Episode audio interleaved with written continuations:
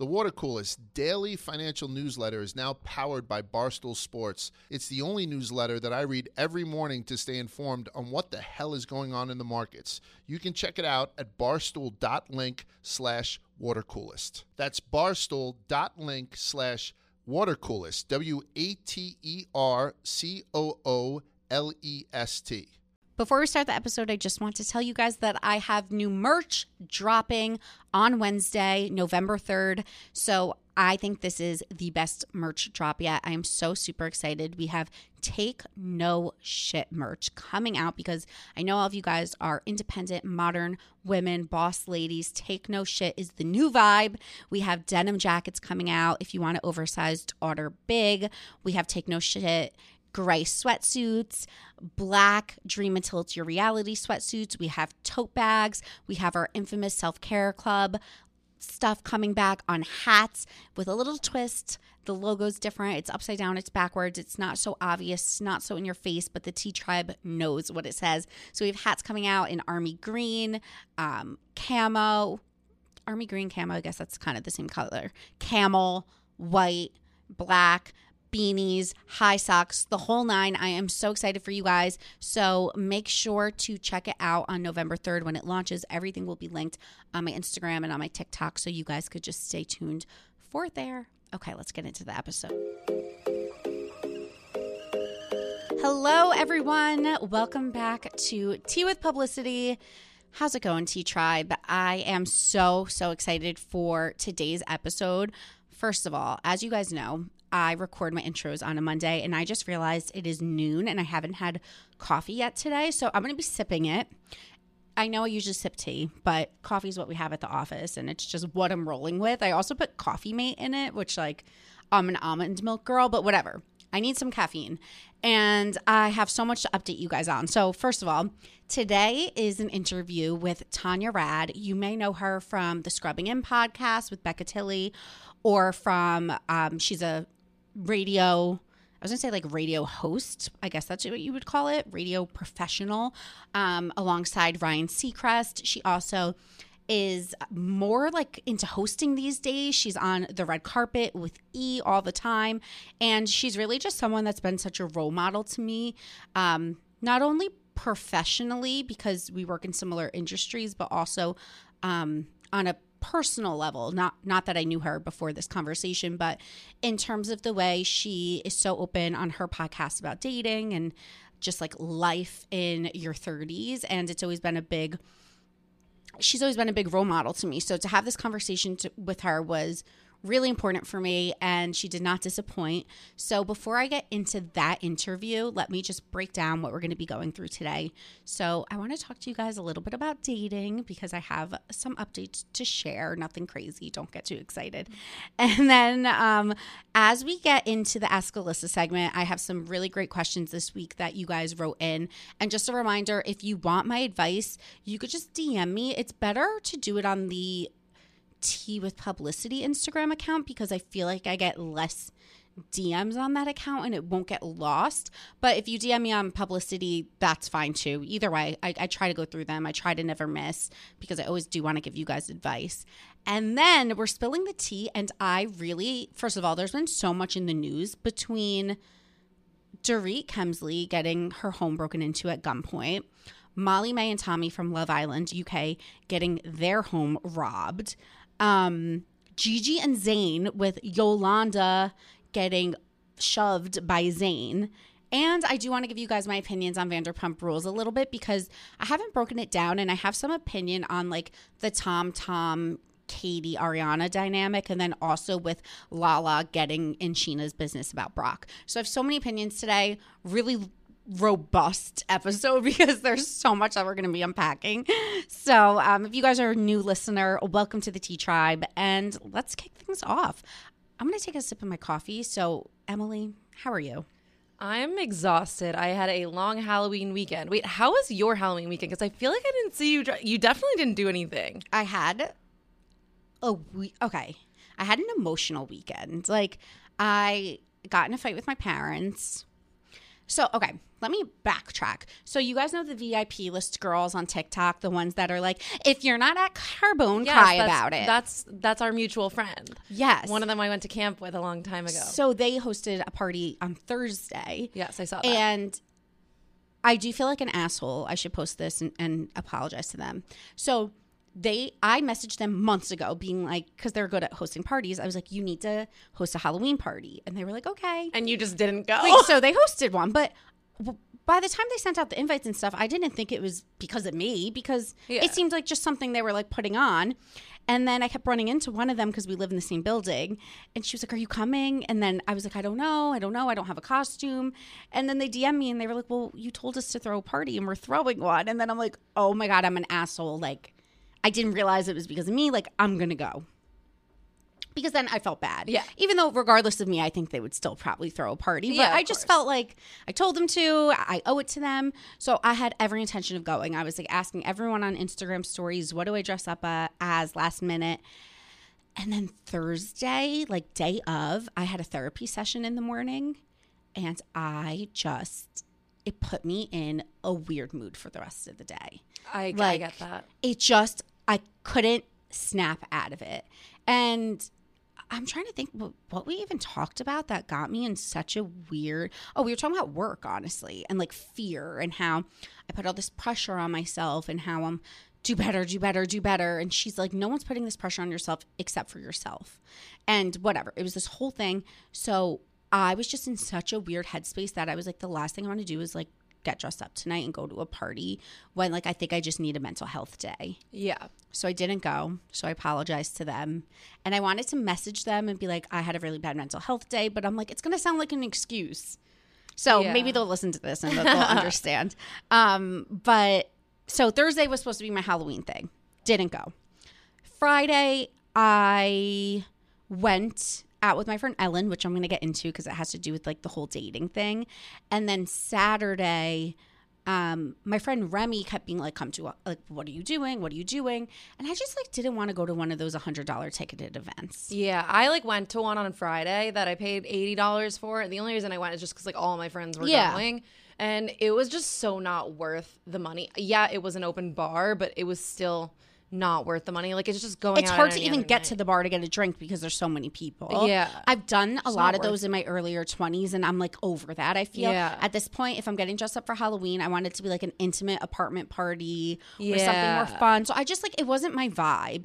And if I'm going to dress up, I want to turn out and like dress up. I don't want to half ass it and wear like cat ears. Yeah.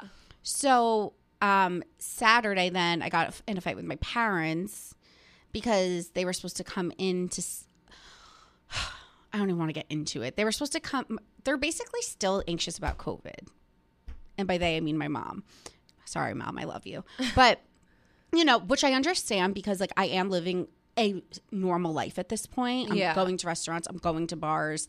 And they basically were like, if you go to a Halloween party the night before we come see you, like we're not really comfortable with that. Which I respect and Are I they understand. vaccinated? Yeah, nope, still nervous. Are so, they triple vaccinated? Yep. you know, My whatever. my my parents were like that until the vaccine. Like they were they actually took I think because like my mom just breath. keeps hearing of all these people with like breakthrough cases and stuff, Yeah. and she lives with. Okay, I should preface: they live with my 93 year old grandma right now. okay. She's okay. um so putting them in danger is putting my grandma in danger who's also vaccinated but still like Yeah. not a risk you really want to take and then i feel so much guilt seeing them and potentially god forbid something happens i would never live with myself Yeah. so it's like this whole like anxious thing so then i end up not going to the party thursday but they made other plans so then I was like, no one's coming to see me. I have no plans. I'm by myself. And they're like, well, you told us like you weren't available. Oh so it just God. like turned into this whole thing. So it was it was emotional. Um, and then Saturday, Sunday, I went out with some people from the office. We just went went to brunch. That's fun. Okay, so let me talk about Friday and dating and the tea. I'm so excited for this. So after my actually before my scream fest with my parents, I was um I decided I need to start putting myself out there and dating. And I think it was a conversation I had with my friend Bella um, who is like a curvy girl. She works at Stylecaster. She's in fashion and she just like dresses for her body and she looks so incredible. And she is a boyfriend. And then when I went out with Ryan and Christina last week, I was talking to them about it. And basically, I've been talking to all these girls who are also curvy about dating. And I keep picking their brains and I'm like, does your body hold you back from dating? And they're all like, no. Like, I'm so confident. I'm so this, I'm so that. And like just having all these conversations, I was like, why am I letting my, why am I holding myself back? You know, I just need to own who I am because it does hold me back. So I just decided I'm done holding myself back. I need to pursue dating. I want to meet someone. I'm proud. So I like rejiggered all my dating app profiles and I made sure that I put like really realistic photos of myself and I paid extra money to get like the more matches on Bumble. Like I like just was like I don't care like I'm just investing into this and I'm just going to commit to it. And it's like so weird how the second you make that shift the universe like repays you kind of. Yeah. Like the second you are open to something, things flood in. So I went on Friday with my friend Ellen to get a drink. And she's single as well. And we were just kind of having this conversation about being single and putting ourselves out there. And we were like, you know, there's no reason why, now that it's getting colder out, we should be sitting inside on weekends. Like, you know, the second it gets cold, everyone's like, oh, it's too cold to go out. Yeah. Everyone hibernates. We were like, no, we love this bar. It's in our neighborhood. We should come here all the time, even if it's just us two, even if no one talks to us. Like, just mentally good to get out, and you just never freaking know if you're gonna meet someone, if you're not, whatever. So we were just having this conversation, and then we went to dinner, and my other friend met us, and then we went to another bar. And at the third bar, the ratio men to women was insane. It was like 80% men, I would say, if not 90% men and 10% You love women. to see it. And it's just a local, local bar by my apartment.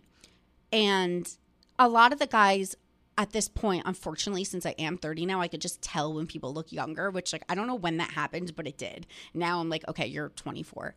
But I just like, you know, there's a lot of boys and we're like, eh, they look kind of young. And like, no one was approaching us because the bar had tables, which I think if it was more of a standing environment, people would mingle more. But because people were seated, it's like weird. Yeah. Um, but there was this guy across the bar from us that came in after we were sitting there for like an hour. And um, I don't know, like something just about him. I, I said to Ellen, I'm like, that guy has like the stature of like what I'm going for, I think, because my type has changed now that I'm older. I'm like, you know, he was like not super fit. And I don't mean that in like a rude way. I mean that in like a, like he was kind of more like burly versus like, like, no, like what's Well, I've never heard that word. Oh, you haven't? What does that even burly? mean? I think means like like a mountain man. Okay, okay. But okay. he didn't look like a mountain man. His Right, right. face, just his Yeah, yeah. stature. Okay, okay. like his face was very preppy. But like I don't know. So he was tall, like probably like six three, just like tall. So I was saying to Ellen, I'm like, I'm into that guy's vibe. Like that's the kind of vibe I think I'm going for these days. And she looks and she's like, yeah, whatever. So I'm very intuitive, like to a fault. Like if you, I just pick up on everything. Yep. And at, I thought maybe I saw his friend showing him something on his phone and looking at me. And Oh, I'm like, no. and I'm like, you know what? Like, I'm not going to be big headed and just assume like they're no, but looking- sometimes, sometimes you you you have to assume sometimes, but or you don't assume, but you just be like, oh, I think they're looking at my Instagram. It also like, didn't- because that has happened to me before, and it, I was correct. It also didn't help though that Barstool posted me on their main account that that night on their Oh, story. So I figured it wasn't like super negative. Wait, so just wait. So I'm like thinking, but I don't point it out to Ellen because again, I don't want to be big headed. I don't want to assume. Um, but I'm like, I think Yeah. they're pulling up their phone, but whatever. That was Friday. Yesterday, Sunday, I get a message on Instagram from the man that I pointed out being like, Oh my hey, I saw you at the bar on Friday. Like, I wanted to buy you a drink, but you were with your friend. And I'm like, I think this is the freaking guy. But I, his back was to me, so I didn't really, I couldn't really tell, but his profile wasn't private. So I'm like looking through his pictures, and I'm like, I was like, were you, where were you sitting? And he was like, at the bar. And I was like, were you in a black shirt? And he's like, yes. And I'm like, what are the, The freaking chances? There was 45 guys in that bar, and the one guy I pointed out messaged me. Yeah. And like it turns out he's 25 and I'm turning 31 in January, so like it's a it's a big age difference. Was he like Um, hot on Instagram though? He's cute. Like he looks like you know, he looks like his dad's rich. Okay, maybe you can set. He looks like one of those kids. maybe you could set me up if you Yeah, want. yeah, he's cute. he's But- closer to my age. exactly. And the thing is, like, had I'm trying to be open. Like, whereas like a year ago, I wouldn't have even dated someone a year younger than me. Whereas like now, I'd be like, I didn't. I get a drink. Like, you know, I'll entertain anything at this point. Uh, I'll go out with a freaking. Oh, I'll have to tell you guys about someone else I matched with. But anyway, so moral of the story: nothing about him and everything about the fact that like when you open yourself up, the universe sends you signs Yeah. and sends like synchronicities, I think that's the word, right your way. Like they're like, oh, okay, you think that boy's cute. He's going to message you. Oh, you think this? Oh, you're going to match with him. Mm-hmm. And it just like the second you're open, things come to you. And it doesn't mean that that person's like meant to be your boyfriend or a friend or whatever, but they will test you like they call it in like spirituality like the universe will te- send tests your way so they'll just send little signs your way and eventually one of them will hit but it's just like their way of being like yes you're calling in these things that you are putting out there so it was really interesting yeah. and then another story. this is just funny.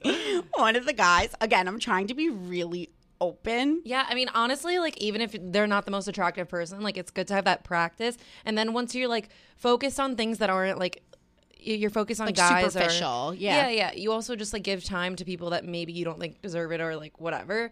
It just brings the right things your way eventually. So like, as you were saying, but And it gives you practice. yeah. So And like you so learn go what- for it. Yeah, you learn what you do and don't like. So I was talking to this other guy on um no hinge maybe is six four and he looks like Jason Momoa. Like his hair's as long as mine and beard down to the floor. Like I've never dated like a hairy man. and I said to my friends, I'm like, he's the kind of guy that will bring you for a ride on his motorcycle and then like have chains in his trunk or like Yeah. you know what I mean? I'm like, I'm kind of absolutely petrified, but I'm just gonna talk to him and see. Yeah. I've never dated someone with like longer hair than like a side part. But again, I'm just trying to be open and half of these things don't go anywhere. Over the weekend I matched with two people. Their profession was a comedian and they were probably the least funny people I've ever spoken to. Like I was whipping out the jokes left and right and I'm like these people have no personality.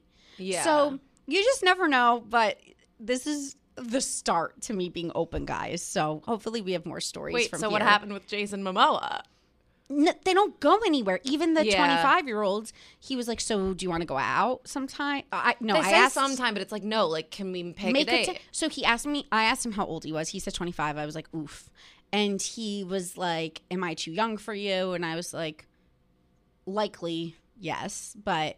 Had you offered to buy me that drink that night, like you said you Yeah, wanted that would have been a little more mature. I would have probably taken it. when he's thirty, he will be doing that. Yeah. Mm-hmm. And he was like, So you're saying there's no chance now? And I was like, You know, I could just tell by the way he was messaging me, he's like way more immature than I am. But I was like, Look, I'm not saying there's no chance, but maybe we'll run into each other at the bar again. And he was like, You deserve to go somewhere nicer than that. Because it is a hole in the wall. So I said, He said, Are you open to that? So I said, Sure. And then he was like, Good.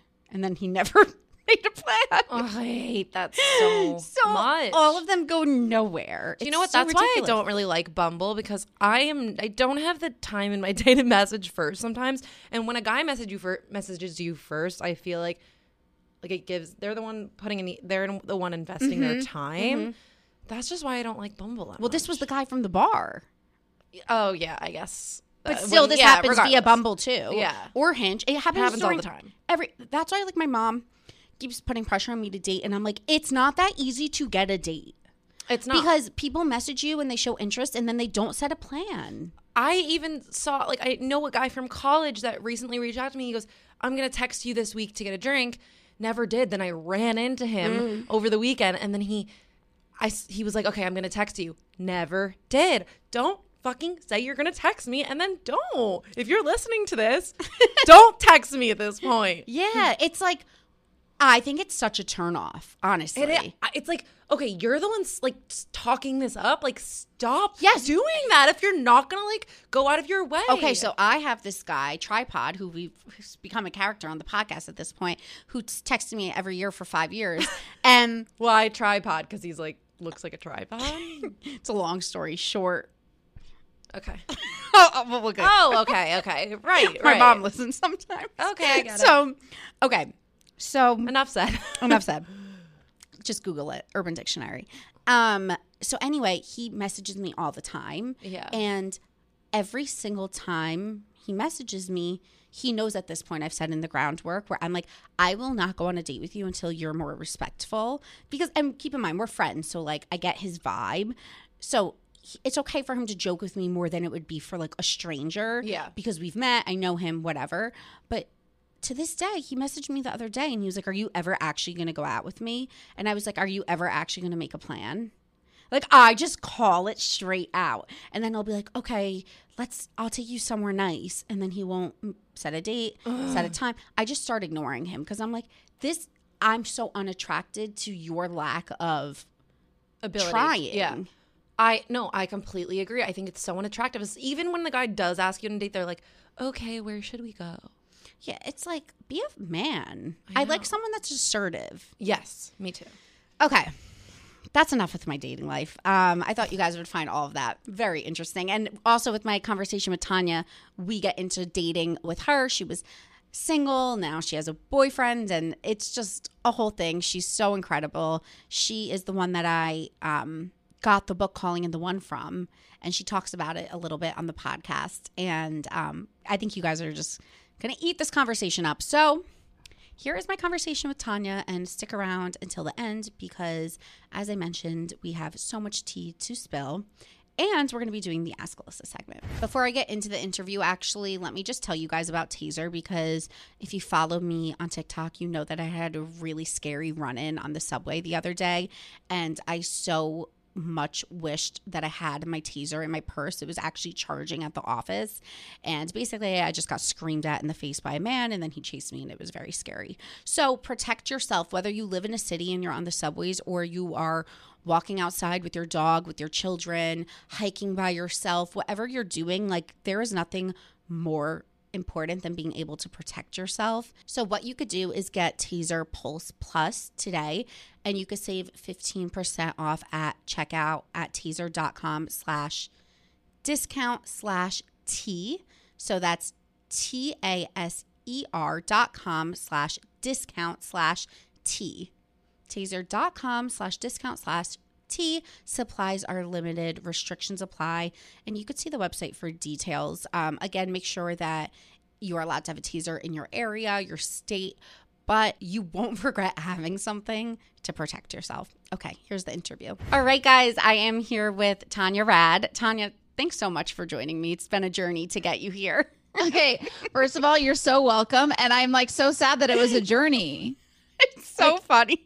It's not a journey. Like I'm here and I was so happy when I saw that you posted. I was like, I'm happy to come on.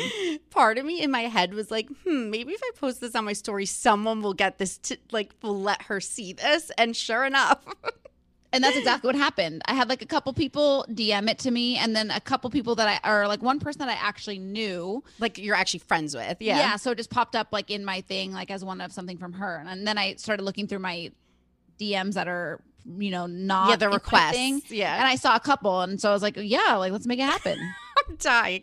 So what happened was I found you through the podcast with Becca scrubbing in Mhm. and I just like so related to both of you. I think this is more like when you guys were both like in the single era cuz I'm 30, I'm Okay. single. Okay. And like there's not that many people talking about the stuff that you guys talk about. Girl. Yeah, you know the Yeah. struggle. I do. and you guys are now you're both in happy relationships, but like I want to talk about your journey to getting to this place of your life that you're in now because like I'm still I'm the old Tanya. Like I'm you 3 years ago. You know what I mean? yeah, you're like, in it. Yes. And I'm like, okay, like how do I get a boyfriend? yeah, are you like feeling? Are you feeling discouraged? Are you feeling disheartened? Have you been trying hard and just like, you know? I'm not trying, which is like awful. My mom says I have to try, and I'm I'm just more so like I think I took this new job. I was like really career focused. I've always been like super career driven and like just not maybe prioritizing it that much.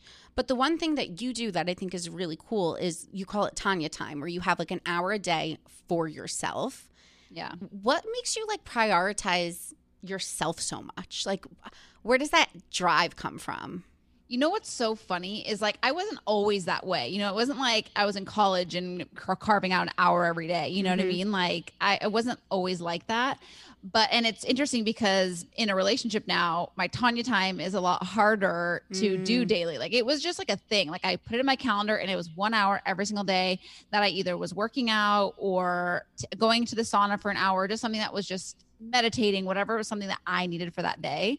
And in a relationship, it's a lot harder to squeeze in that hour because I'm not so alone true. for like, you know, a weekend or something. So um, I think what I realized is I was living a very unhealthy lifestyle where I wasn't prioritizing myself. I was saying yes to everybody and everything. Again, like I was very career focused and goal oriented. So anything I got offered work wise, it was yes Mm-hmm. and I was going to bed really late and waking up really early, and I was eating not good food. You know, just like I, I don't want to say it's like it's not healthy versus unhealthy. It was just not good nutritious food and i just felt lethargic and i felt like i was just kind of going and going and going because i had to but I was just kind of surviving. I didn't feel like I was really thriving. And so I kind of made like a shift where I was just like, I need to fuel myself with better stuff. I need to like prioritize that and start eating cleaner and, Mhm. you know, more whole foods. And I need to start working out. And I was never a huge, you know, I would go to workout classes with girlfriends here and there, but I was never like, I would say like a workout buff. And yeah. I was never a runner. I was like, ew, like running is not for me. And now I run every single day, you know? And so it's just kind of like I started putting the training wheels on because I knew this was kind of the lifestyle I wanted for the remainder of my life. So I started putting training wheels on. I would just like walk every day and then I would, you know, do a new workout class or, you know, mm. try different things. And then once you kind of get into the groove and it becomes more of like a lifestyle, it's so much easier. But it's like was the biggest game changer for for me. All it's around. so see for me like what i have trouble with is like people are like oh yeah i just started and then i never stopped whereas i'm like i'll start i'll stop i'll start i'll stop i have more trouble like sticking to something but then when it comes to career i would never go off course But you that's know? the problem. That's I the know. problem. Like we do, we put that first. And I was the same way, you know, like I just wasn't sleeping and I wasn't just because I felt like I had to be at everything that I was asked to be at and I had to give all my energy. And at the end of the day, it's so not like I was kind of burning the whatever it's called, burning the candle at both ends, you know, and mm-hmm. uh it just like wasn't working for me. I was making moves in my career, but I I don't think I was very clear headed, if that makes sense. no that does make sense it's like sometimes you could feel like you're kind of just going through the motions and then not yeah. Enjoying the process. It's so, so I had a therapy session this morning and I was like kind of just like down on myself. Like I was saying to my therapist, I was like, just feel like I'm not working hard enough. I'm not, you know, just so hard on myself. And she was like, I'm going to set a three minute timer and you're going to brag about yourself. And I was like, no, that feels like weird. And she's like, I just want you to brag about your accomplishments. And it's so funny because, like, when you say what you've done and then you're able to reflect and be like, oh, wow, I did all of that. But in day to day life, you don't realize that you're accomplishing things. I'm the same way. I am Uh-huh. like the epitome of that. You know, like I I'm constantly looking to the future and things that I want to accomplish that I forget everything that I've done. Totally. And people outward looking in, they're like, You've done so much. Look at what you know, look at what you've built and da, da, da. And in my mind, I'm like, I'm not doing enough. I haven't done this, I haven't done that. I still want to do this. And I think that, you know, um, being present is like such an important thing, kind of just like in the moment, in the now, and appreciating like what you have currently versus I was always future focused, Mhm. always goal oriented. And like, I think it's been a good thing for me in my career, but also a little bit of a double edged sword because Yeah. I can't enjoy the moment, which is like, what's the point? and you're doing cool stuff. Like I think what so my goal since I was like a child has been like to host on E. So like that's obviously like like eye on the prize later down the road. That's something I'd really love to do. Obviously I'm in New York, I'm here, but just a future thing that I think about. And you really like made it happen for yourself. And normally when I interview people, I'm not like, how did you get started? Because I feel like people that follow you kind of know your story. But for my followers that don't know you, I think it's really cool how you came up in your career. Could you just give us like a little like taste of where you started and like kind of what you're up to now? Because I think it just is really remarkable. Well, thank you. I really appreciate you saying that because the thing that's the craziest with my story is it, it was never really my intention to be Mhm. doing what I'm doing. So I loved, I just wanted to be in the music industry. So I just wanted to be around it somehow. I didn't really know in what capacity. And uh, I got this job on the morning show on Earth Ryan Seacrest as more of a producer behind the scenes, right? Was never on air, was never supposed to be on air. And the way that all this stuff kind of happened is the co-host at the time was getting her own show and they were auditioning new girls to come in. And Ryan and I just had a really good rapport. And so they were like, we're going to create, there was never a third mic on the morning show. So they cool. created this position for me and they like approached me about it. And I, it was kind of like, yeah, you can't say no. This is, you know, Yeah. huge. I didn't know what I was doing. I didn't go to school for it. I didn't know how to do a commercial. I didn't know how to do the news or the, you know, it sounds like silly, but I didn't know how to technically do anything. And so uh, I struggled a lot in the beginning because I felt like I wasn't trained. And there's a lot of Mm, people in the industry that believe you have to do things a certain way. come And up we're so- a certain way. Yeah. We're so far from that now. And I think social media has been like a huge uh, evolution for people in that regard. But like back in the day, to be in radio, you had to go to Oklahoma or go to like a small town and have Yes. a small radio show. And then you build and build. And then you come to LA where yes. I started on Ryan's show, which is one of the biggest, you know, like it was very not the way it's supposed to happen. And so I dealt with a lot of imposter syndrome and I still Mhm. struggle with it today because as I started to really establish, you know, my career in that space, we started doing the podcast. And then that's more of an, you know, uh, there's a lot more of my personality because there's just more time to talk Mhm. and I was told a lot of things about how I'm too loud, I'm too, I'm too much of a cartoon character. People can only handle my personality in small bites. And so when you're on a podcast and it's an hour and a half of 50% you, it's you're super in your head about it and you're like people aren't going to like me, you know, Mm. it's too much of me.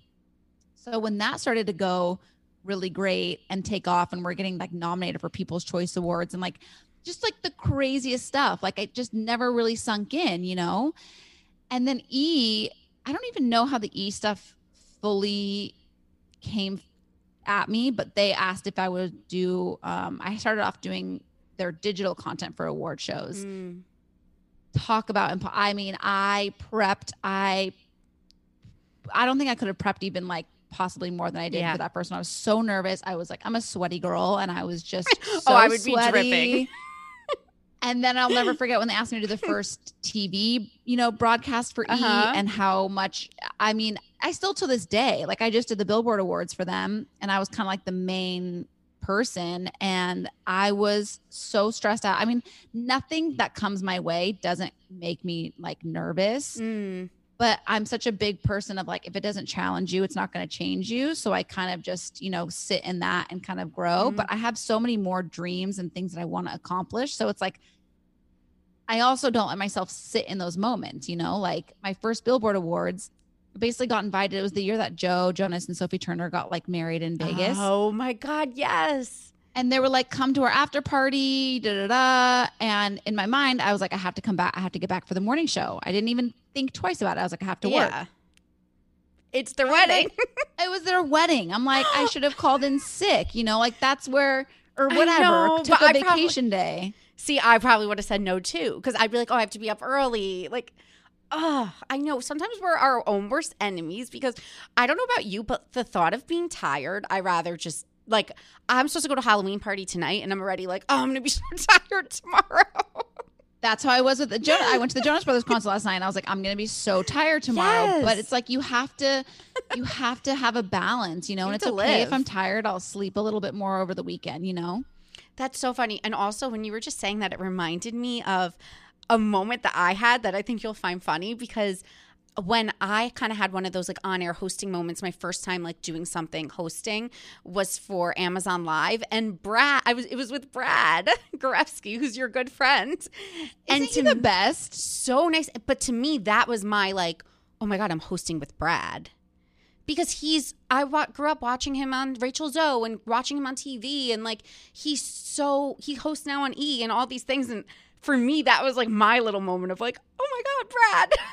I know, and uh, but I, like love him because he's just the most humble human. Like he just, he really is just what you see is what you get, and he is that way with every single person. And I just adore him. so he's so nice. It it is rare though. I feel like from pe- for people to go from radio to like on air hosting because Tell, tell me about it. And different. Yeah. Yeah.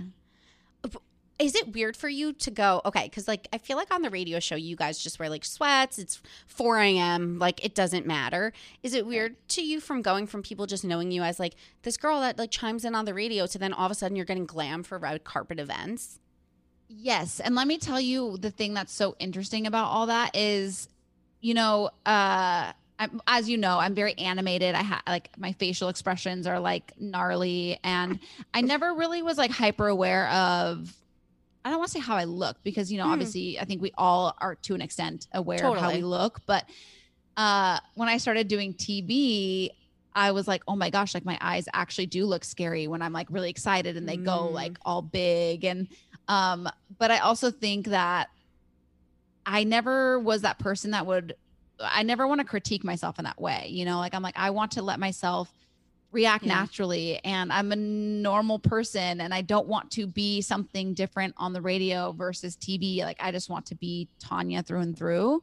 So, it, but it was definitely like when I first started, it was weird seeing myself. And then I was like, I just, I can't watch it back Uh, That's because what I, I'll start you to can't watch. analyze. No, Mhm. no, no. And then I started analyzing like, oh, I look bad on, you know, I don't want to have a bad side, a good side. I want to be wherever I feel comfortable or wherever I need to be. Yep. I don't, you know, like it just you get really in your head about that stuff. No, I've had to. It's even like when you're on a Zoom or something, it's like not looking at yourself the whole time. Because uh, sometimes I'll notice I'm on a Zoom and I'm just staring at myself, being like, oh, when you put your chin like that, you got a, you know, a double chin. It's just like we're constantly getting ridiculed by people that aren't ourselves. Like we could at least give ourselves grace. Yeah. And I think what I also realized too is I'm like, I don't want, because I started getting really like gnarly with the filters on Instagram and stuff. Mm, And I was just like, I don't look like this, you know? And I like being able to just show up places without makeup on and like do things. Like I do a lot of radio where I basically throw sweats on and I don't have makeup and my hair is a mess. And, but that's how I am 75% of my life. You know what I mean? Like, me too. so I never want to, I really want to be uh like aware and careful of that because I do think that, you know, young girls that are, you know, my audience is like 90% female, you know, and so I don't want crazy. yeah, I don't want, you Yeah. know, these girls looking to me and being like, "Oh, she always looks so perfect and her skin is this and her face does this." And it's like, Mhm. I just want to be me, you know. It's funny because I just like celebrated. Like I noticed it would had been a year since I vowed to no longer use filters on like my Instagram stories or anything. One year of not doing it and I like my face better now. Because what was happening was it was giving me body dysmorphia. Like I Can I, would- tell you what I actually did? This is a true story. Let's hear it. I, I bet I did it too. filter. It was like top model or something. I don't Yes. even know what it was called, but it made me look so good. Yeah, gorgeous. And I, gorgeous. And I took a picture of myself with this filter and I took a picture of myself normally. And I have a friend that's a plastic surgeon. Mm. Well, friend, I used to date him, but, um, uh, and I sent the pictures both to him and I said, what do I need to do to my face to look to like get like this. Yep. And that's when I was like, this is, this has taken a dark turn and I'm just like not Mhm. Doing it anymore. That's what happened to me. So I've always been considered to have like a normal size nose, like smallish. I was looking at this little thin nose all the time, being like, my nose is huge. I need a nose job. And I have naturally big lips. And I'm like, I might like they look better bigger. And I just was really starting to think these things. And then when the filter goes off, you're like, ooh, like that's what I look like because it's showing you this like beautiful airbrushed version of yourself with liner and lips and whatever. And finally I was like, I'm done. Like Yeah. I'm done. And, And now you know I feel what though, like to everybody that that if you want to get that done, like if you want to get a nose job, get Yeah. a nose job. I'm not like anti doing stuff, but I also think that there is this kind of um like gnarly strive for perfection that's just very unattainable. And so it's like do stuff that makes you feel good. If you want to go get a laser facial, go get a laser facial. If you want to, Totally. you know, like whatever. But I think not being so obsessed with it and feeling ugly if you don't do these things is like where it gets not good. yeah, I'd rather someone get a nose job and just not use a filter than get the filter that makes you look like you have a nose job. It's that for me. It's like the pretending because then when you right like someone, i used to go to these like blogger things and i would people that i follow would show up and i was like you don't look like you do like you look so different Yep. But now I feel like there's no hiding how I look because I'm just out there on camera all the time. I'm like, oh, i think it's great Christ. i think it's a great place to be no, it is. Um, I do want to talk about your journey to find love because it was a long one, a dicey one for a second, and that's been my. I haven't been in a relationship in years. Like you know, like had little things here and there, but not Right. anything that's been like super concrete. And I like love how open you were about dating, and I know it could be tough because I've even learned the hard way. I say one thing and then people find out who the person is and it gets tricky. But what was it like for you going through um, the ups and downs of like dating in LA and just trying to meet people and navigate finding yourself? And what was that like whole journey like for you? it i mean how much time do we have because that is it's so crazy because it, i had so many different stages of the journey you know what Yeah. i mean i think i went through a really bad breakup and so initially when i went through that breakup i went buck wild and i was like partying and sleeping around and thinking that would fill that void and Mm. and quickly i realized that was not the journey for me Yeah. Um, and then I think it was uh it was four years before I met my now boyfriend. We've been together for two years. So like six years ago, I had this eureka moment where I was like, I'm not giving my body before I give my mind. So I was like, I'm not having unattached sex, like outside of a committed relationship.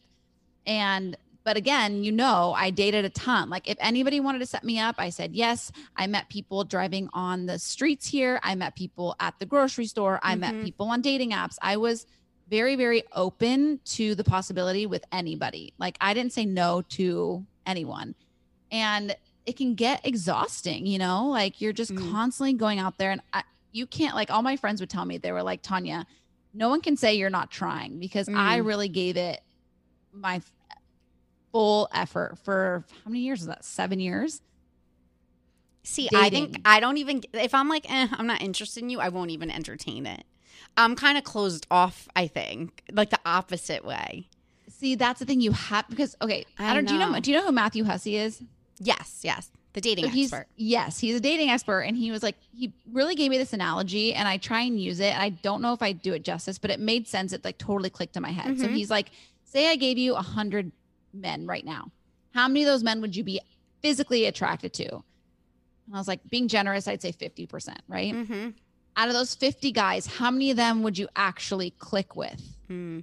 being generous 25% so 50% 25 out of the out of those 25 how many of them are realistically a good match for you you know it's like when you start dwindling down these numbers out of a hundred Yeah.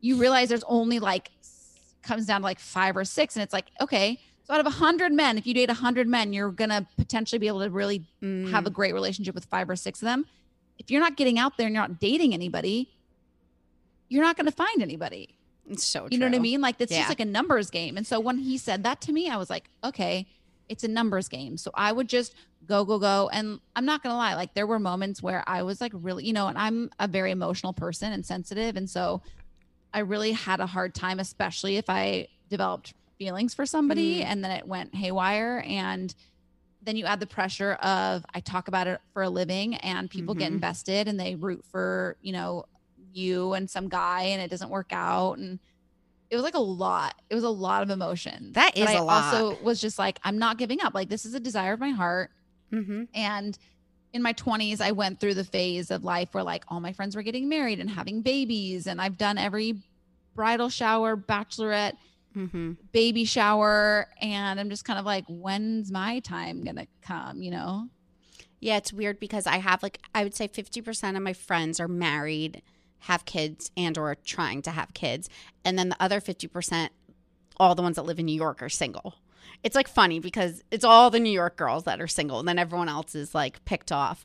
But it's yeah, it's interesting. That is a good stat. I think I am a faithful person in the sense where I'm like I know it's going to come. I know it's going to happen. But with that, I almost don't try because I'm like, I'll just meet him when it's supposed to happen. But it's like, I probably should try a little bit. You know what's so interesting is like, I think when I really shifted that mindset of like, I'm, I want to find a life partner. I don't want just to Mm. have a, a boyfriend. Like I want a real life partner. Yeah. I, I was really clear about what I wanted.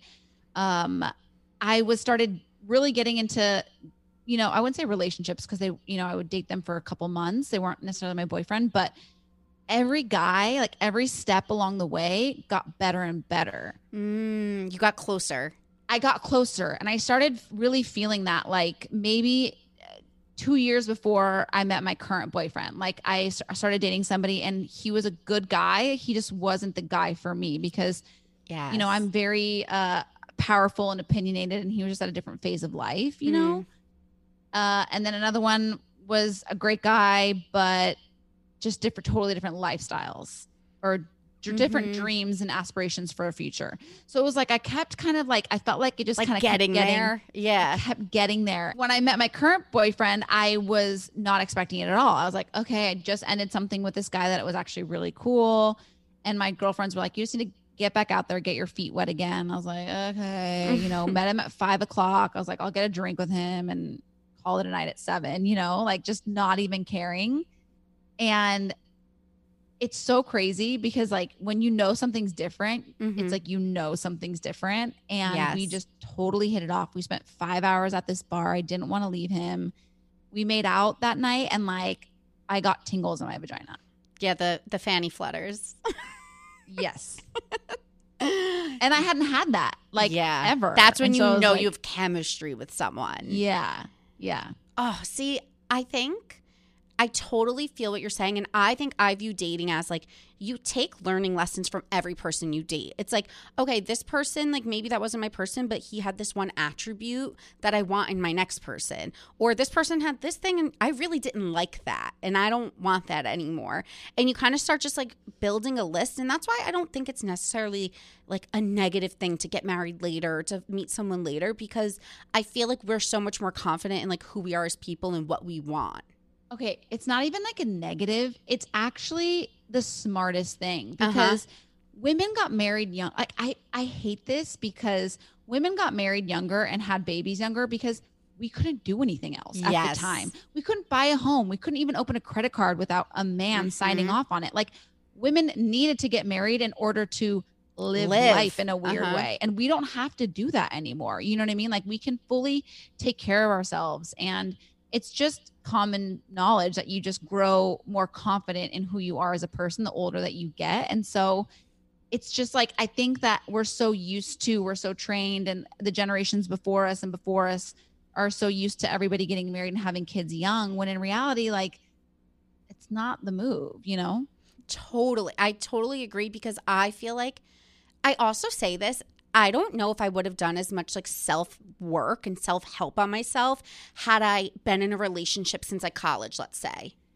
And you know what? I know this is going to sound so silly, but A, it definitely makes you appreciate it more. Like I am really grateful and appreciative because relationships are hard, you know? Like even I'm I'm Mhm. I have the best partner and I love him so much, but it's work, you know? Yeah. And I'm happy to do it because I'm so grateful and appreciative of him. Mm-hmm. But also, I do feel like, you know, I was, even though I was very persistent about being proactive about finding somebody.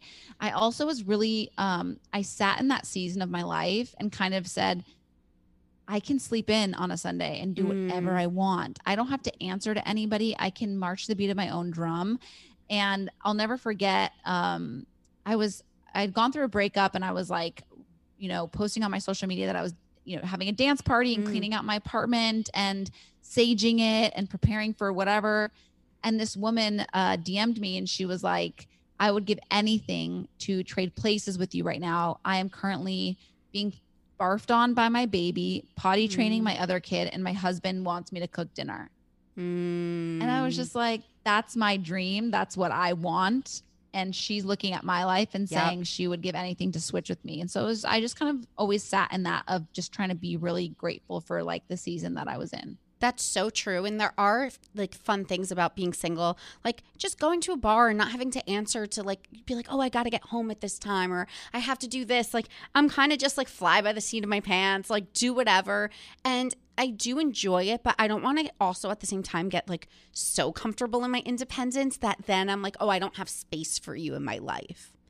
That's how I was. Yeah. That's how I was. I was very comfortable in my single singleness or whatever, Mhm. my independence. That yeah, I I didn't have space. And what's interesting, I don't know if you, so I read Calling in the One. It's the this Mhm. book that really like prepares you and like y- I had made pacts with guys like if we're not married by the time we're 40, we're going to yeah, get we're married. to be together. All that stuff is is not good. It's like you're putting the energy out there that Yeah. you're not going to, you know, and so this book makes you actually end all those packs. So like I texted this guy that I, he had like a full blown girlfriend. He probably was like, okay, Tanya, I haven't even thought about this since. Full blown texted him and let him know like our pact is is no longer valid or whatever. But you have to like Stop. close these doors Uh-huh. and then you like write down all the patterns that you used to have in your dating life and then really focus on what those patterns are and start removing them and then actually creating space in your living uh, situation. So I Hmm. cleaned out drawers and I had empty drawers in my apartment. I had a whole section of my closet that was for my boyfriend. I would set the table when I was eating. Wow, I don't even know if I could do this in New York. I'm like, yeah, hold on, let me set my table on the floor and then my closet that can't even fit my shoes. I would set like I, if I had you know my my plate and fork or whatever, I would set another plate and fork so that I was like creating space for somebody. wow. It sounds so Put out like an empty glass. that is so but like I do believe in Okay, so yeah, another I'm such a loser. I- no, but you know what? It freaking worked for you. Like totally. it this is the thing to each their own because sometimes like hoopla type of things i don't know if they work but am i willing to try it you bet your ass it's better than not working Listen to this. So I moved into this apartment, right? And I before I moved anything in, like not even a piece of furniture, nothing. I wrote love on a piece of mm. paper and I put it in one of the kitchen cabinets because I wanted that's the first thing I wanted to bring into this this home was love. And now guess what happened? uh-huh I fell in love in this place and it's just so crazy. It's so I have literally like post-its all over my apartment, like in my kitchen, like integrity, intuition, in, like in my mirror. I have like my goals written down. Like I'm the same way in terms of, like I said, who knows? But if you believe in it, and it's just like you're putting good energy out there, it's not hurting you. So you might as well just try to be positive. Um, Yeah. Last thing I do want to ask you because you do have such a positive mindset always what are your like tips for being positive i've heard you say before that you just like wake up and you choose happy like what does that look like for you because i wake up and i'm like i'm so tired like help You know, I think it's perspective because Mm-hmm. I also realize too, like, and I never want to because I think that there are some people out there who, you know, have a chemical imbalance and they, you know, they can't choose happiness every day. So I always try to be sensitive to that. But for me, it's like I can only share my story. Mhm. And for me, I wake up, and it sounds silly, but again, something that the first thing I do is I make my bed every morning. I wake up so early. It'd be so easy to not make my bed. And I also Mhm. work from home still. So Mhm. it could be really easy. Nobody's coming in here, nobody's seeing it, but it starts off your day feeling accomplished and clean and tidy and organized.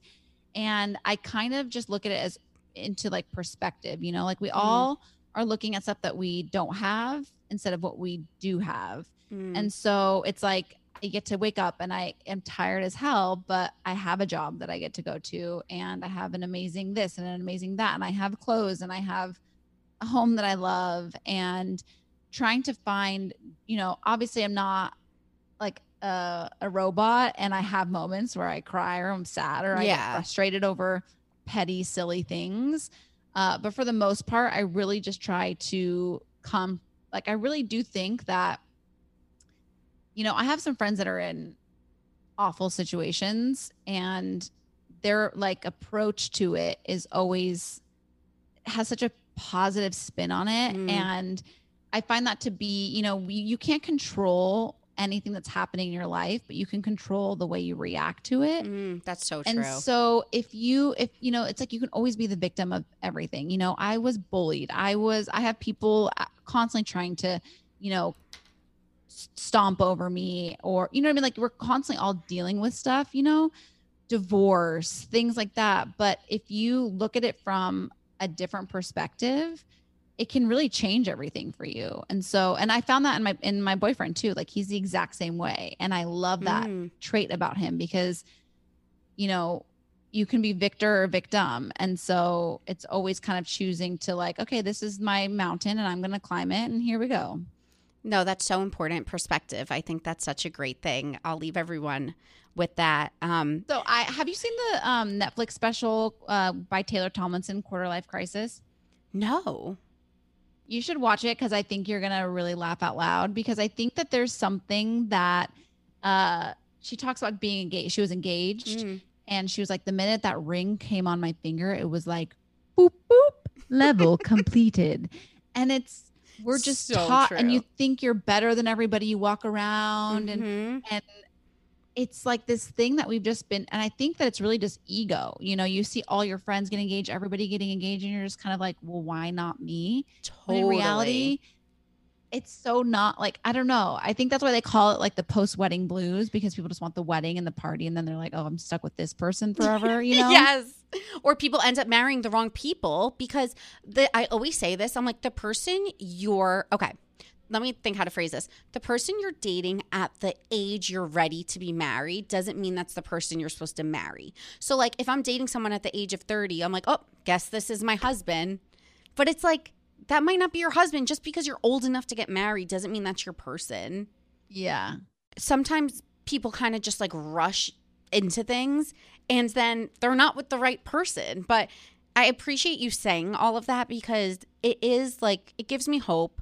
I think for me, it's the pressure from like my parents and my like, Fan, it's like other people in my life who are like, you should really be dating. You should really be putting yourself out there versus my It's own pressure. so everybody has an opinion everybody wants something for you and you like literally just have to block it out because once you Mhm. get a boyfriend let me tell you from the girl that was always like why don't you have a boyfriend why aren't you married now that i have a boyfriend it's why aren't you married when are you guys when are you gonna have a Mhm. kid when are you gonna do when are you gonna i'm just like can i just relax like, and then people have the first kid, and it's like, when's the second one coming? when are you trying? To? It never ends it never ends It lit. It really doesn't. Um, but no, it gives me like confidence in knowing. I think just women in like metropolitan cities in general just like tend to like get married later and date later, and it's just kind of more our, our culture that we're used to.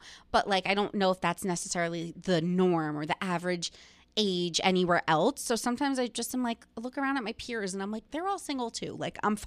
I'm fine. and also you're just so much better for it because i think you know i have i've had two serious relationships uh, outside of the one i'm in now and when i look back at the one i had in my 20s i bent over backwards for him i was not a modern woman i would do whatever he wanted whenever he wanted My, i would say no to job stuff it was not i was not who i am today and the person that i am today the partner that i am i'm very independent and headstrong and he respects me as an equal Mm. and so it's not always his way or the highway, you know, like we compromise on a lot of things. And he just sees me as a partner versus, I don't, want to say dime piece because I don't want to say my, uh, my uh, you know, I wasn't like a dime piece. Yeah. But Like I the traditional female role. correct. Yeah. No, I think that's really important. I grew up like traditional Italian and my I would say a lot of my family members still are very traditional, but like I never really saw that dynamic play out with my parents in a good way. Like if they're hosting company, my dad's equally helping my mom prepare by setting up the tables and doing the yard work and she's cooking cuz that's what they're both good at, but if she if he if she needs help in the kitchen, he's helping her. Like I've always seen like a really balanced relationship and like I plan to be the same way. Like I have family that will make the plate for the men. Like, oh, I'll, let me make your plate for you and put your food. I'm like, no, get your own. right. your own and it's plate. like, look, like if you like to do that stuff, like sometimes I love to have nights where I spoil him and I, Yes. you know, I, I want to do all that. But on the day to day stuff, Mhm. we're both working, we both have careers, and we flip flop. And we, you know what I mean? Like sometimes he does the cooking, sometimes I do the cooking, sometimes he does the cleaning, sometimes we go out, you know, like it's very equal and a true partnership, which I think is sustainable. You know, like that's realistically sustainable for the rest of your life versus you just always bending over backwards for somebody. and then you lose yourself, which is like a whole nother thing. Like when you just you don't even have an identity because you're just used to being what someone else wants you to be versus who you are. That's why I think I'm so gung ho on this modern woman movement Mhm. because I wasn't that girl. I got out of this relationship and I didn't even know what I like to do for fun. Yes. Yep. I didn't know what I like to do for fun. I didn't know where I was going in my career. I didn't I didn't think I could do anything alone. It was just I need to get another boyfriend so that I can have an, another life. You know, I was kind Mhm. of just this weird, I don't even know. It was bizarre. And so now I'm like I'll never be that girl again. And it's scary because you don't even realize it's really happening. Like it just kind of slowly happens Uh-huh. over time. And it's not even that the person's making you do that. It's that you're just kind of like falling into this role. Like you said, doing things because it makes you feel good to nurture and care for someone. But then slowly you're like seeing your friends less and you're only with your boyfriend. And it is weird. And that's why I am grateful because now I feel like I know myself that hopefully I'll never like fall into that trap again.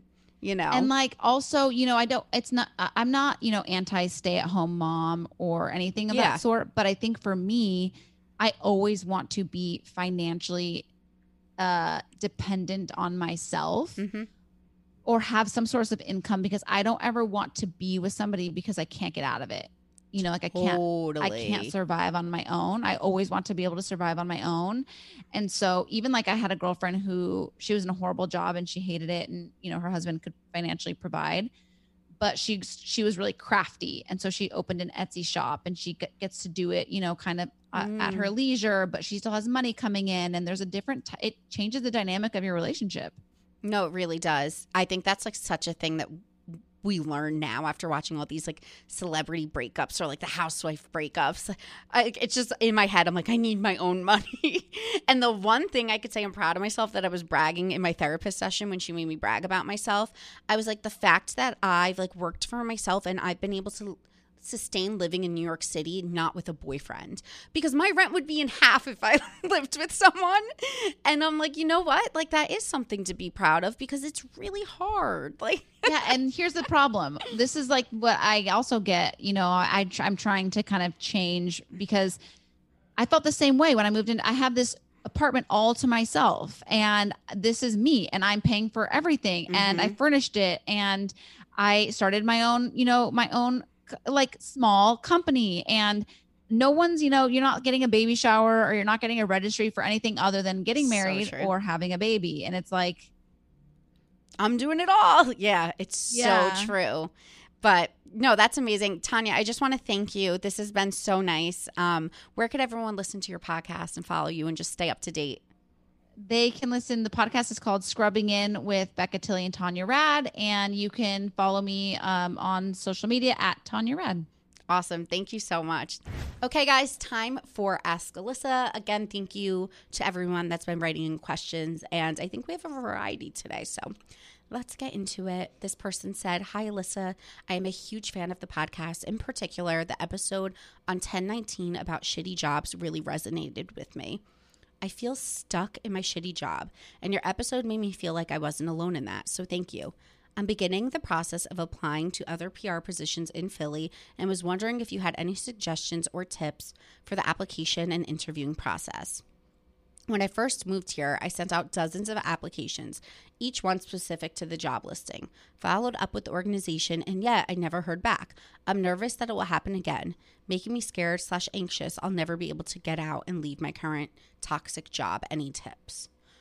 Um, I think I'm so big with persistence, and I think following.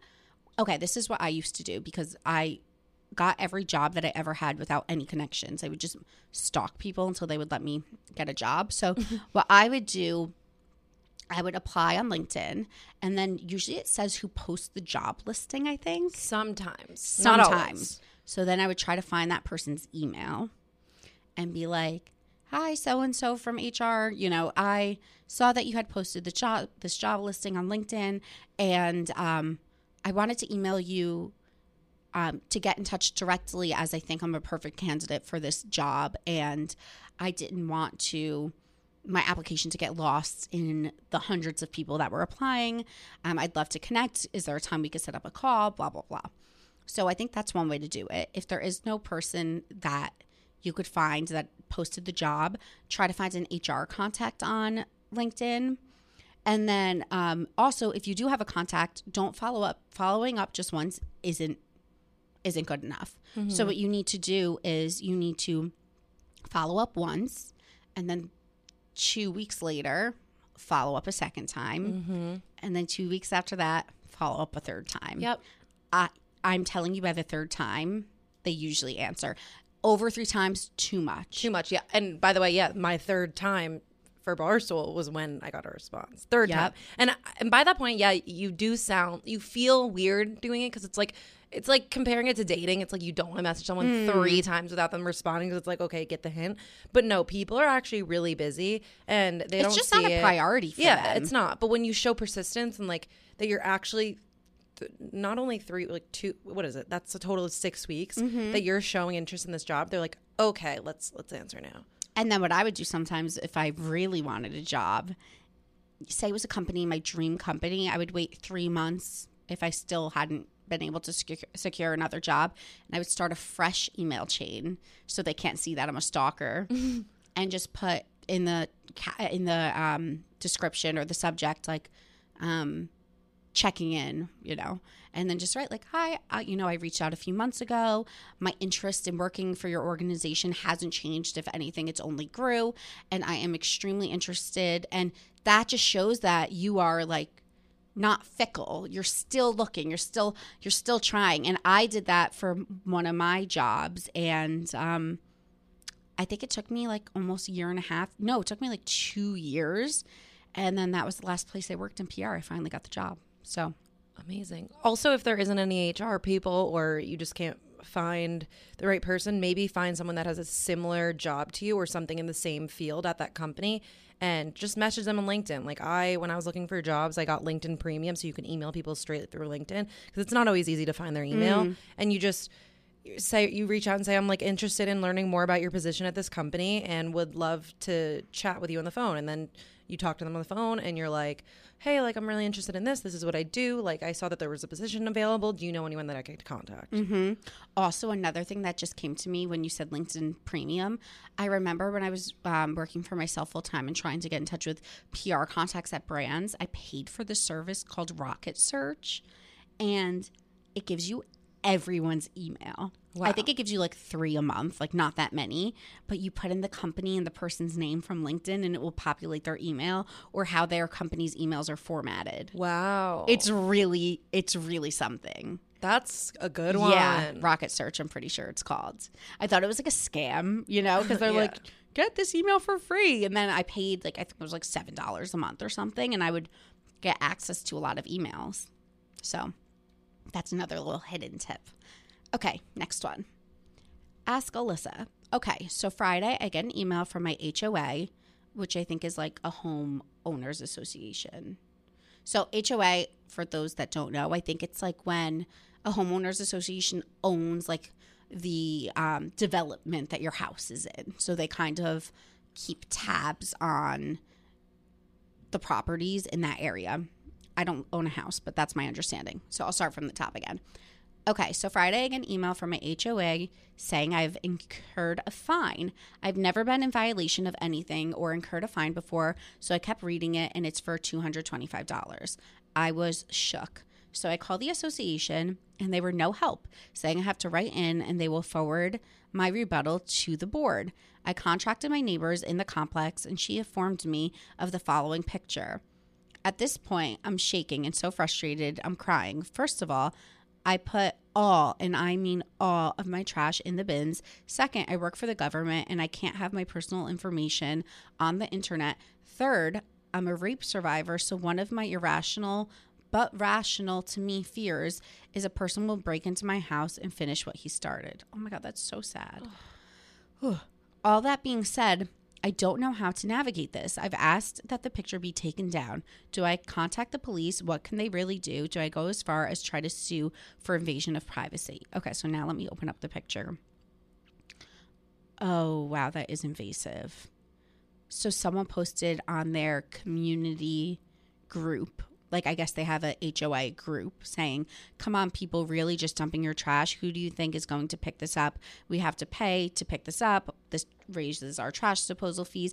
And then it's pictures of her address, her phone number, and her contact information on the box of like the package. So like you know when you get an Amazon package and it has your information. Yeah. So I see why that's very invasive. Like the person posted this to the entire group for everyone to see So did she not? where she lives. Did she not throw it out or like? She said, Do I contact this lady directly? I'm sorry this is so long. I honestly hate neighbors and just finished renovating the condo I'm in and plan to buy a house, but the market is crazy. Also, I have a seven year old that lives with me. Any advice would help.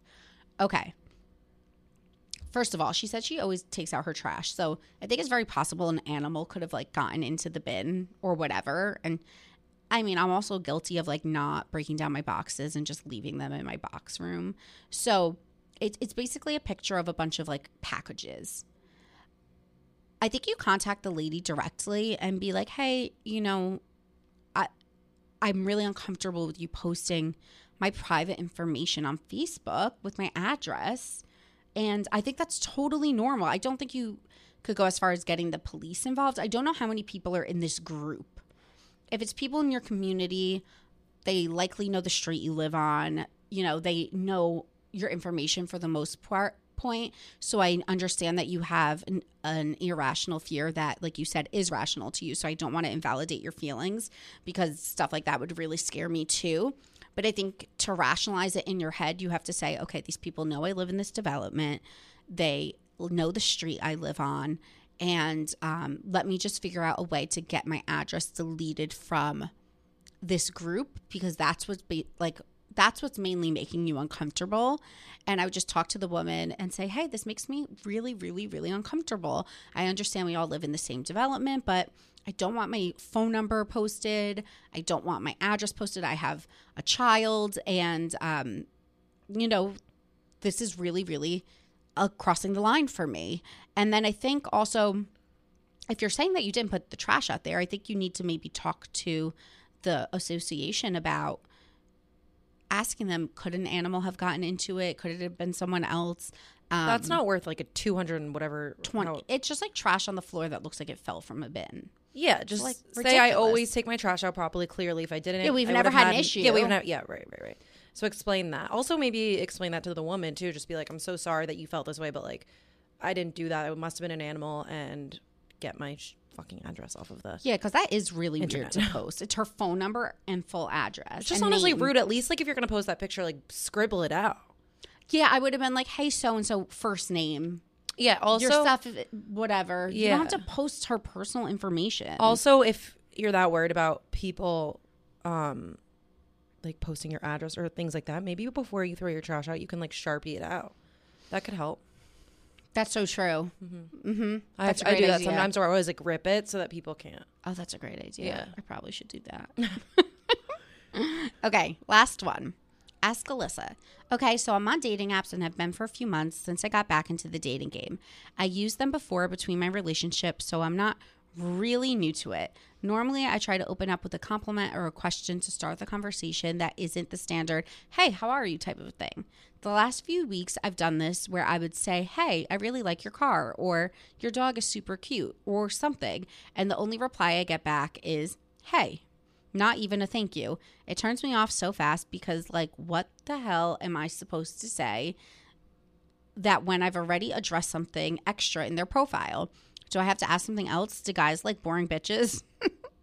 Do you have any advice or should I change my approach completely? For reference, this is mostly done on Hinge, and I try to pick guys my age who look like they have similar lives slash hobbies to mine. Thanks so much. Love the pod. Do you know I don't believe I don't believe in the psychology or the narrative that people put out there that saying XYZ yields different results. I think if someone wants to answer you and you just said, hey, they would answer you. And then I think if you said, hey, um, what's your Uber rating? They would also answer you if they wanted to. It doesn't matter if you have a clever response. Do you know what I'm saying? I really just like I know this is such a debate in the world of what do I say to yield a response, but I don't know if it truly matters. Yeah, I mean, it's always good to ask a question because then that actually does normally yield a response. But like, if they're not going to respond, they're not going to respond. I would never just say hey, but usually No. what I'll say is like, "Hey, Brian, how was your weekend?" question mark, which is uh, the lamest thing ever. That's what everyone says all the time. But I don't know. Like it feels so forced to me sometimes to be like, "Hey, Brian, what's your favorite movie?" You know well, what I, I mean? always, if it's on Hinge, like I'll say something about their prompt or like one of Mm-hmm. their pictures. I'll just be like, I'll respond to their prompt. That way, it like starts the conversation. yeah. But moral of the story, guys suck, and if they're not interested, they're not going to I answer. just, I guess, I just don't know if it's your approach because it just sounds like they're losers. The fact that you ask, you compliment them, and they're just like, "Hey." Ew, like, like, I don't think like, it's not you. acknowledge what I'm saying. Yeah, Like, I don't think it's what? her. I don't think it's your approach. I just think it's them Yeah, being weirdos. and maybe be a little bit more open to who you match with. I don't know. And also, like, I don't know. Yeah, I'm trying to think what else you could do, but you're doing the right thing. Maybe don't kiss their asses. Like, just be like, hey, so and so, what's going on? And then, like, let them compliment you. Yeah. I don't know. I don't know. I don't believe it matters. Like I I truly think if you're supposed to be with someone, maybe this is me being like spiritual, but like it'll be if it's supposed to be. Yep. I think I if it's your husband, he's going to answer. Yes. You get what he- I'm saying? He's like really about it, he's gonna be like, okay, like I need to talk to this person. Yeah, like your person is just going to reply no matter what. Yeah. So these people not answering you, It's just not your person. offended. They're not worth your time. Yeah. And I think we think about so much like, I hope they like me. It's like, no, bitch, what if I, li- I hope I like them. Mm. These losers. okay, guys, let's spill some tea because there's so much tea to be spilled. Oh my God, my voice is so annoying. Okay. First of all, the first news that broke was that Molly-Mae, who you guys know I love, and Tommy, their house got broken into. 800 pounds, aka like 1 million USD, was stolen from their apartment while they were at an event in London. And um, as you guys know, Molly posts, you know, all of the designer items that she buys regularly. And she's always wearing Cartier and Bulgari and Van Cleef all over, decked out, all over her wrists. One time I did the, one time I did the um, average of like what her jewelry on her one hand cost, and it was like a hundred thousand dollars on just like one arm. So apparently she was wearing, I think, three hundred thousand dollars worth of jewelry Oh my god. the night of the robbery, but she wasn't home, thank God. Anyway, all that to say, burglars knew they were going to be out. They knew they were in London. They went into their apartment complex, and what I read online was they wiped it clean. Like they were left with not one possession except what they had with them in London. Like all their stuff. Every single designer bag, fragrance, jewelry, TVs, everything. And they just have never returned home because they're so petrified. And you know what's ironic? Also, I just want to preface this by saying I think no one deserves this. There's so many people online being like, "Well, that's what you get for flaunting your wealth." Like, No. I'm sorry, no one deserves this. No. But I, what I will say is, it's crossed my mind many a times how something like this was very likely to happen to her because she is always showing I got a new Cartier bracelet that's diamond encrusted and I got this and I got that. And it's also very public knowledge in the UK where their apartment is in Manchester because she talks about how paparazzi will be outside and stuff. So I've always thought to myself like, wow, I can't believe it's so known where they live and they have such expensive stuff. Um, so it doesn't surprise me that this happened. I think the blessing here was that they weren't home and it is just material stuff, which you could, you know, like at least their lives were safe. So just when I thought this was really bad and felt really awful, two days later, news breaks that Dorit Kemsley and PK um, from the Real Housewives of Beverly Hills, their house was robbed while Dorit was home with her two children. No. So this to me is way worse in the sense that that's like mental anguish, Yeah. you know, um, Trauma. trauma. So apparently, what the reports are saying, allegedly, and again, we'll know when she speaks out. And I think they are currently filming um, this the current season of Real Housewives. Dorit was home. PK was in the UK or traveling, and her two children were home in bed. And burglars walked in and they held her at gunpoint. And apparently, she was screaming like, "Don't kill me! I'm a mother! I'm a mother!" And um, they took everything from her as well. So this is something that's happening, and um, it is really scary. And I think anyone in the public eye just really has to be careful because it is no joke. It is really, really scary what's going on, and I don't know why this is a trend. And I just want to want to on the record say I don't think anyone deserves it. I think if you want to have nice things, that's your prerogative. Um, but Molly-Mae is pulling a Kim K, where now her arms that were always covered in three hundred thousand dollars worth of jewelry completely bare. She's been wearing no jewelry, no earrings. Like she's doing what Kim K did after the robbery. Has she spoken on it yet? No. Just she just said like we're just blessed that we're safe, basically. Which I appreciate because I think she realizes she's not going to come online and cry about material things because she knows that's just going to make her look phony. So I think she's just like we're safe. This was a wake up call. Now she has 24 hour security. Yeah. It's really I crazy. mean, I'm surprised she didn't before. I know. Um, okay, and then the next thing that I want to talk about. Are you following this entire Gigi Hadid, Zayn, and Yolanda situation? A little bit. I've seen a lot of TikToks, like everyone saying it's like Yolanda's Yolanda, fault. yeah. Well, also because TikTok, like age group, loves One Direction, Yeah. so they're gonna be like diehard Zayn stands. But I have to say, I have for years now heard sketchy things about Zayn as a person, so it didn't really surprise me. Um, although we've also heard crazy things about Yolanda, so I who knows? But you're always I'm always gonna choose to believe the woman um, until proven guilty or not. You know what I mean? But basically, the situation was Gigi Hadid was away for Fashion Week. Yolanda walked into um, Zayn and Gigi's house in Pennsylvania, I guess unannounced. And Zayn threw a tantrum saying, Get out of my house, you Swedish slut, like crazy shit to Yolanda. And the reason why I also believe this police report is because there was a bodyguard and I think he went on the record. So like if there was a witness, that to me is very different than if it was just Yolanda and Zayn, their word against each other. But if there's a third party, I'm more prone to believe it. Um, and then he called Gigi and he was like, "You need to." Like get, grow some balls and get your mom out of here and blah blah blah. And then allegedly he shoved Yolanda into a dresser, causing her physical and mental anguish. Reads the report. So, do you like how I just say this all off the top of my head? But I, I, word just thought of that. I was like, wait, are you reading the screen and looking at me at the same time? No, I just know this shit. so Says the report. says the reporter.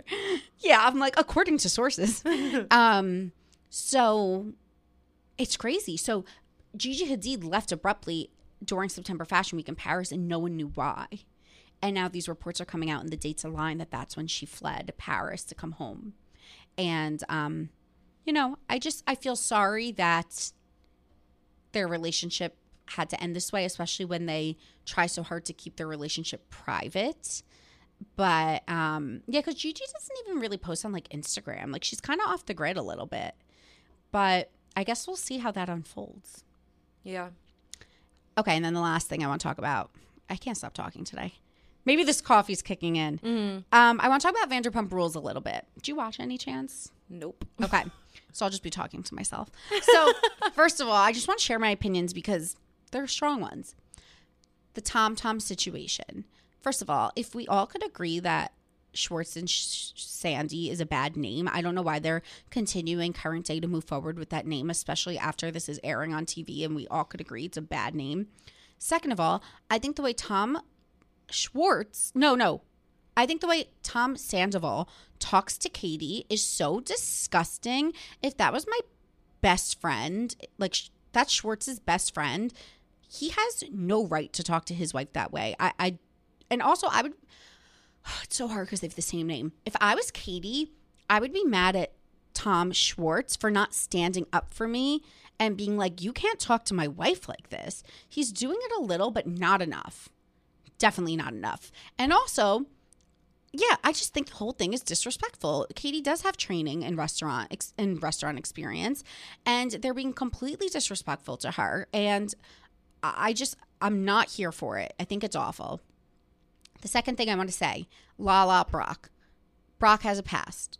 Clearly, he addressed it on his podcast with Scheana this week. So you guys should go listen to that because he talks about his situation with his children in detail. That said, yes, he has a shady past. Yes, he hasn't. He's been a questionable guy. I don't think it's any of Lala's business. Her and Scheana just became friends again.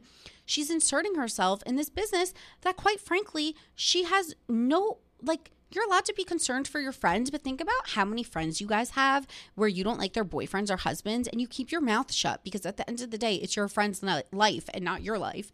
And I just think that Lala is really, really, really overstepping. So I just want to share that. That's today's tea. I hope you guys enjoyed today's episode. Oh, oh, oh, oh, very important announcement. New merch is out Wednesday. So you'll be listening to this on Tuesday. By Wednesday, new merch. It's out for fall, for winter, sweatsuits, hats, beanies, tote bags, high socks, best merch drop yet. There will be a promo video. There will be photos because I want to show you guys how how to style everything. And the best thing of all, take no shit. Um, denim jackets. So you guys are going to be obsessed. I'm so excited. So keep your eyes out for that. And thank you guys.